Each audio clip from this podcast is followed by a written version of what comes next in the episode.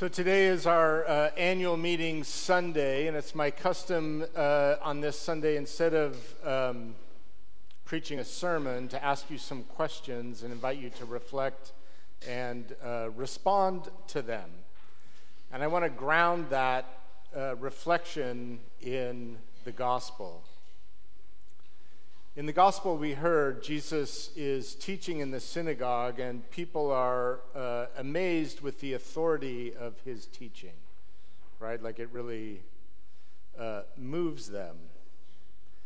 But then he casts out an evil spirit. And it is that action that prompts people to start spreading the news about Jesus and his good works. As an aside, stories like this in the Bible are always amazing to me because the unclean spirits always know exactly who Jesus is.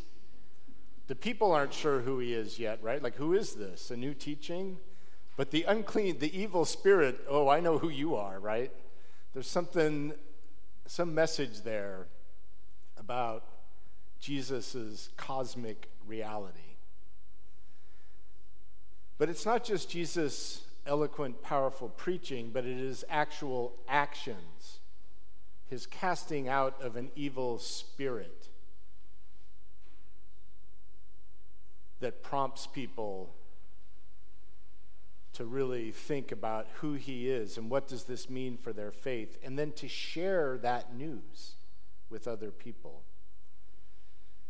so it's that grounding in action, not just words, that I want to focus on as we reflect on our ministry as a church here at St. John's today. So I have two questions. I'm going to ask the question, and then uh, I'm going to come through the congregation with a mic, and if you want to share, you'll, you can share. We probably don't have time for everyone to share. So if someone says something uh, similar to what you were thinking, you can just say amen or be like, all right, that's been lifted up. So here's the first question Where have you seen God's love in action in the past year at St. John's? Now, if you're new to St. John's or you don't have an answer related to St. John's, you can substitute in your life. So, where have you seen God's love in action in the past year at St. John's or in your life? I would have to say, honestly, everywhere. I'm Ann Coyne. I do Bible study with Reverend Heather every Monday night, and I feel like we really see the power of God and the power of love with the women that are in the group. Men are invited too, but it's been a real gift to me to have Heather teach those classes. Hi, I'm Becky Labosco, and as some of you here know, I lost my husband earlier this year, and the outpouring of love and support from members of, members of the vestry and others here were a great comfort to me, and really, I really experienced God's love through that.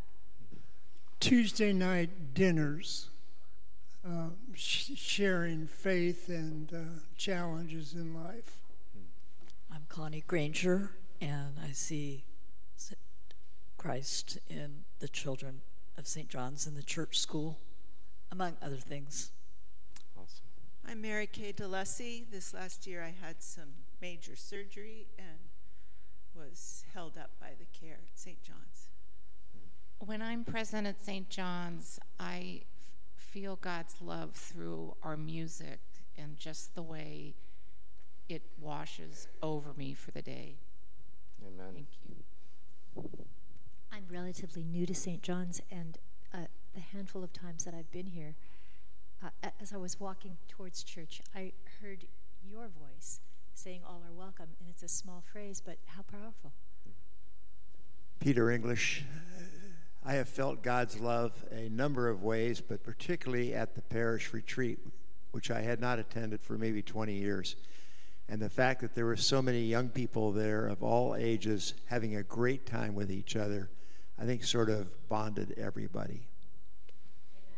I want to make sure I uh, don't miss the choir. We got to.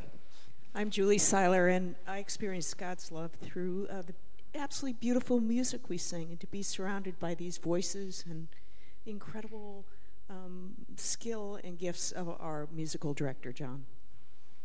Amen. My name's Kelly Flightus, and I love singing with the choir, but I also uh, enjoy the nine o'clock, and I'd say the um, the saying of the prayers at nine o'clock um, always has a very intimate and loving bonding feeling, and I've never found that anywhere else. In the outpouring of service that we do with all of the different um, uh, places that we go to help others is where I feel the outpouring. Um, I'm Kari Chow, and I feel the presence of God in the way that we support the youth in our community with the youth group programs.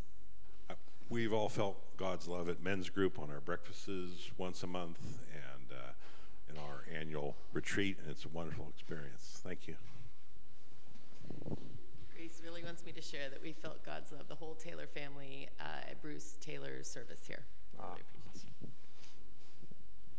I feel God. I feel God's love in our partnership with um, several villages in rural Malawi, Africa, where where children are embraced by us and, and your great support and giving them opportunities they wouldn't have otherwise. All right. Uh, now I want to invite you to dream. I want you to imagine that it's one year in the future today right? It's the annual meeting 2025, annual meeting Sunday. And you look back on 2024, and it has been one of the richest times of spiritual growth and engagement in your faith that you have ever experienced. So you've had this incredible year of spiritual uh, growth and transformation. What have you learned and experienced? And what are you doing that is different? What has changed? So dream a year into the future and imagine you've had this great spiritual growth in your life. What have you learned and experienced? What are you doing that's different? What has changed? I'm going to reverse things and go to the choir first, or anyone else up here. I'm Helen Sandeman. Um, I would like to think that I would have been able or will be able to find more joy in every day. And that's pretty much it. that's pretty good. So um, I would like us to form um, a more, uh, a larger group around grief. I would, I would like to help us have a, a grief group. All right. That's a good dream. Uh, and I, am Ann Doyle, and I would like to see the healing ministry come back. Uh, it's about the healing ministry and cares team that that has been reinvigorated, and the healing prayers. Uh, I'm excited about our new bishop, and I'm hoping and assuming that wonderful as our present bishop is, that our new bishop will lead us in an even more future centered, uh, centered way. Dreams about the future? It's a harder question, huh? uh, Taylor Ball, uh, Ben and I look forward to. This is an easy one for me because we hope to have our, or we will have our, uh, our little sister baptized here hopefully awesome. this year. So that's easy one. Great. Um, Michael Hiscott here. Um, we, uh, as a family, drew a lot of, I think, sense of purpose, community, and um, over the last year, I think my my dream would be that uh, other people, other families, other people in general, find that accidentally or not accidentally in the next year as well. Awesome.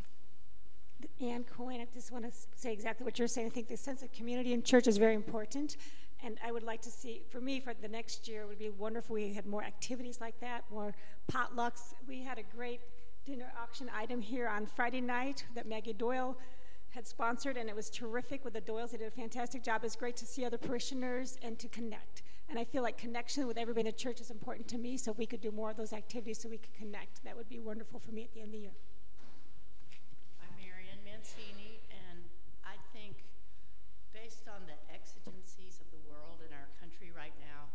I hope that people of faith would rely more on God to help us figure out how to um, make the next year more peaceful and less of an uh, upsetting time for people. I'm Reverend Jan Haglund, and I really liked when we used to have morning services in the series of Advent and Lent at 7 o'clock in the morning, and I would like to see that reinstated. Who don't mind, Miss? Oh, come on over.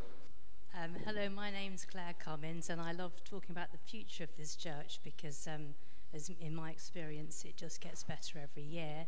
Um, I do want to echo all the intergenerational uh, joyfulness that we've experienced in the last year, and I hope in a year's time we've got even more of those great experiences to share. Well, I hope you'll keep dreaming and I hope you'll keep sharing. And as we think about uh, the year ahead, I pray that uh, this community will be a place that hydrates all of our souls in a way that uh, empowers each one of us to be ministers of God's love in action here at St. John's, in our local communities, and in the wider world. Amen.